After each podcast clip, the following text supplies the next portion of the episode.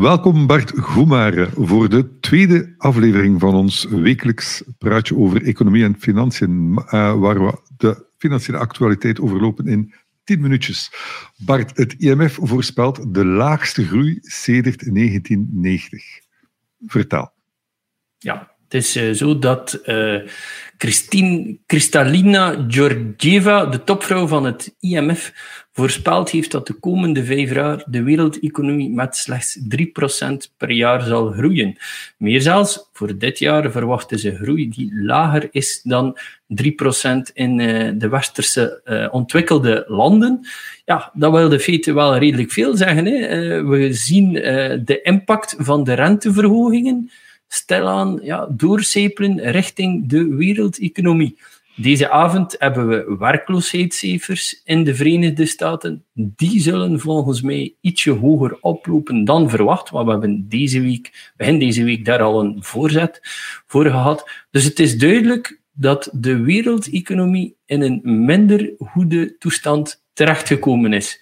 En dat zal natuurlijk zijn impact hebben overal.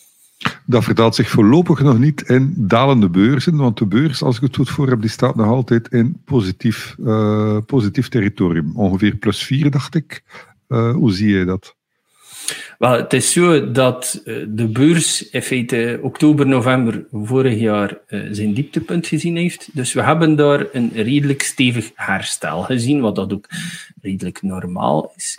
Maar nu, de beleggers stellen zich vooral vraag, wat zal er gebeuren eenmaal er een pauze gezet wordt op de renteverhogingen van de verschillende centrale banken in deze westerse wereld. En je ziet dat al, hè? Bijvoorbeeld de dollar begint al onder druk te staan ten opzichte van de euro. Dus beleggers anticiperen al op lagere rentes in de toekomst. Lage rentes. En we zien onmiddellijk ook, gisteren dacht ik dat de goudkoers een record heeft aangetikt. Maar dat lijkt nog niet het einde. Wel, ik denk dat ook. Eerlijk gezegd, dollar en goud zijn een beetje zijn zoals water en vuur. Een hogere dollarprijs zorgt meestal voor een lagere goudkoers. In dit geval hebben we een lagere dollar gezien ten opzichte van verschillende wereldmunten, onder andere de euro. Ja, dat zorgt automatisch ervoor dat het goud aantrekkelijker wordt. Ja. En we hebben natuurlijk heel de evolutie in die BRICS-landen die hun munt, waar we vorige week over hadden, meer willen koppelen aan de goudprijs. Ja, je hebt in feite veel vraagfactoren die positief zijn voor het goud. Over een ander punt, de cash, banken en geldautomaten, daar is het een en het ander op til. Ja, heel bijzonder. De Belgische overheid klopt zich op de borst omdat ze een akkoord met de Belgische grootbanken gemaakt hebben om het netwerk van geldautomaten terug uit te breiden. Veel mensen die op het platteland wonen of in kleinere steden en gemeenten wonen, zullen het ondertussen wel gemerkt hebben dat het zeer moeilijk is om aan cashgeld te geraken. Ja, het aantal bankautomaten was fors verminderd. Daar kwamen klachten van. Terecht, mensen willen af en toe ook eens met fysiek geld, niet met digitaal geld betalen.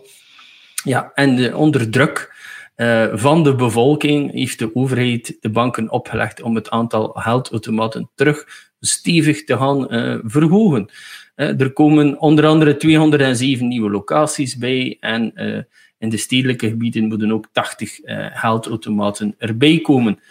Tegen 2027 moeten er in totaal 4000 geldautomaten beschikbaar zijn. Dat heeft natuurlijk zijn kostprijs. De banken schatten 100 miljoen euro. Heel bijzonder is dat de overheid vroeger in feite zelf vragende partij was en de banken de richting duwden om minder geldautomaten te hebben, omdat men de mensen meer wilde aanzetten om digitaal te gaan betalen. Was dat in het tijdperk Crombé, met de kleine mini-oorlog tegen cash. Was dat toen of dateert dat al van eerder? Ja, wanneer dat juist was. Al die politiekers die komen en die gaan. Dus voor mij, ik tracht dat zo snel mogelijk te vergeten. Ik tracht vooral de economische punten te onthouden. Maar het is voornamelijk gekomen na de bankrun in 2007, 2008, de bankencrisis. Ja. En nu zien we dat er meer en meer digitale bankruns zijn. Dus ja, sowieso had men dat niet kunnen stoppen. En het gaat natuurlijk ook om de strijd tegen zwart geld. Ja. Bart, we lezen verder deze week in de actualiteit. OPEC zou een forse productieknip gaan doen. Dat zal zich dan weer vertalen waarschijnlijk in hogere olieprijzen en dus hogere inflatie. En dan begint alles weer opnieuw. Of hoe moeten we dat zien? Ja, inderdaad. Dus de OPEC, het kartel van de olieproducerende landen, heeft onverwachts beslist de productie met 1 miljoen vaten te verminderen. Saudi-Arabië, die daar een belangrijk deel van uitmaakt, heeft gezegd, ja, wij gaan de productie met 500.000 vaten verminderen. Dat is natuurlijk, de belangrijkste reden is de dalende olieprijs. Die olieprijs was gedaald, anticiperend op een minder sterke economie.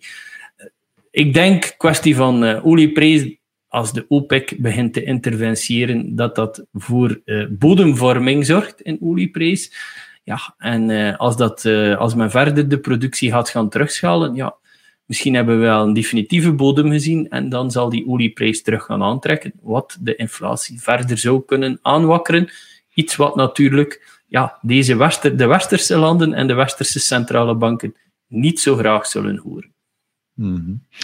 We zagen tot slot nog een bod op Exmar door Nicolas Saveris zelf met zijn holding Saverex. Dat is feest voor de beurstips lezers, want dat had hij al lang en ver zien aankomen. Wat moeten we weten over dat bod? Want dat bod wordt eigenlijk algemeen ook op andere websites betiteld als te laag. Ja. Onverwacht is het niet. Ik had de week voordien met een van mijn belangrijke klanten nog aan tafel gezegd bij hem, het zou me niet verwonderen dat ze binnenkort een bod doen tussen de 12 en 14 euro. En ja, maandagmorgen was het zover. Er lag een bod op tafel van 12,1 euro. Of de koers was toen 8 euro, dacht ik, op de beurs. Ja, het is uiteindelijk een intentie tot een bod, dus het bod is er nog niet. Hij moet eerst zijn intentie aankondigen, dan moet een prospectus gefiled worden. Ik denk dat Exmar wel wat meerwaarde is. Het is een zeer karig bod. Nu, daar kan, als er achter de schermen wat onderhandeld wordt, misschien nog wat aan die prijs gedaan worden. We zullen dat in de toekomst wel zien.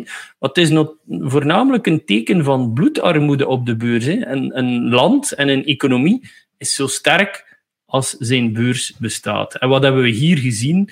Ja, de Belgische beurs, de Brusselse beurs, daar hebben ze een biertempel in Brussel van gemaakt. Ja, dat zegt misschien wel alles hoe stiefmoederlijk onze politiek de beurs benadert. En dat is uiteindelijk nog altijd een financieringsmiddel voor veel ondernemingen hier in het land. Waarom moet dat de man in de straat, de gewone mensen, eigenlijk kunnen schelen? Of dat er nu meer of minder bedrijven zijn op de beurs. Er zijn beurzen genoeg, enzovoort, enzovoort. Dus bedrijven kunnen ook noteringen hebben op andere beurzen. Waarom is dat zo belangrijk dat wij onze eigen beurs hebben? Dat is even belangrijk zoals het belangrijk is dat wij onze eigen technologiespelers hebben, zoals wij onze eigen universiteiten aan onderzoek en ontwikkeling gaan laten doen. Het is even belangrijk zoals wij bijvoorbeeld onze eigen kerncentrales hebben. Alles wat wij moeten importeren uit het buitenland heeft daar uiteindelijk ook wel een kostprijs aan. En als wij niet in staat zijn als land om op een fatsoenlijke manier onze bedrijven te financieren, waar gaan wij dan naartoe? En voor de kleine man met de pet, die kan in dat alles meedoen. Iedereen kent speculatieve ondernemingen, maar vergeet niet dat een belangrijk deel van de gevestigde ondernemingen, de B-kaarts, de Solvis, de UCB's van deze wereld, dat die dividenden uitkeren. En daar kan je als belegger gaan van mee profiteren. Een volwaardig alternatief voor het spaarboekje. Dus het feit dat Exmar in de toekomst waarschijnlijk van de beurs zal gaan, voor ons land is dat niet goed. Bart Goemaere, hartelijk dank voor dit gesprek. Graag gedaan.